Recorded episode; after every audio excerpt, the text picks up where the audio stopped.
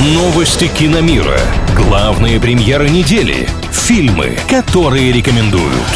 Киномания на правильном радио.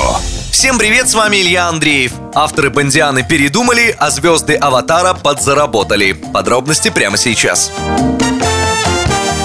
Один из продюсеров Бондианы Майкл Уилсон на днях рассказал, что от идеи шпиона помоложе авторы культовой киносерии решили отказаться. Не так давно пошли разговоры, что на роль нового агента 007 ищут актера младше 30 лет, чтобы тот мог играть героя как можно дольше. Но поразмыслив, создатели франшизы пришли к выводу, что как-то это нелогично. Все-таки Бонд — это человек с опытом, повидавший и переживший много всего, так что кастинг снова ведется среди звезд 30+, а значит Ген Генри Кавилл, Том Харди, Идрис Эльба, ранее вычеркнутые из списка главных претендентов, снова в деле, если, конечно, продюсеры опять не передумают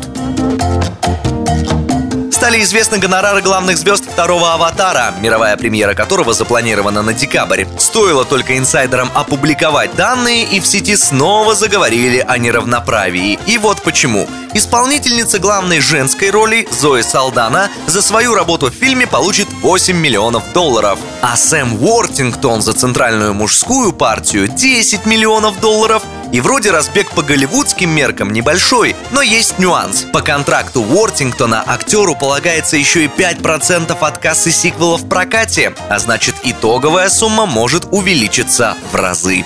На этом у меня пока все. С вами был Илья Андреев. Услышимся на правильном радио. Киномания на правильном радио.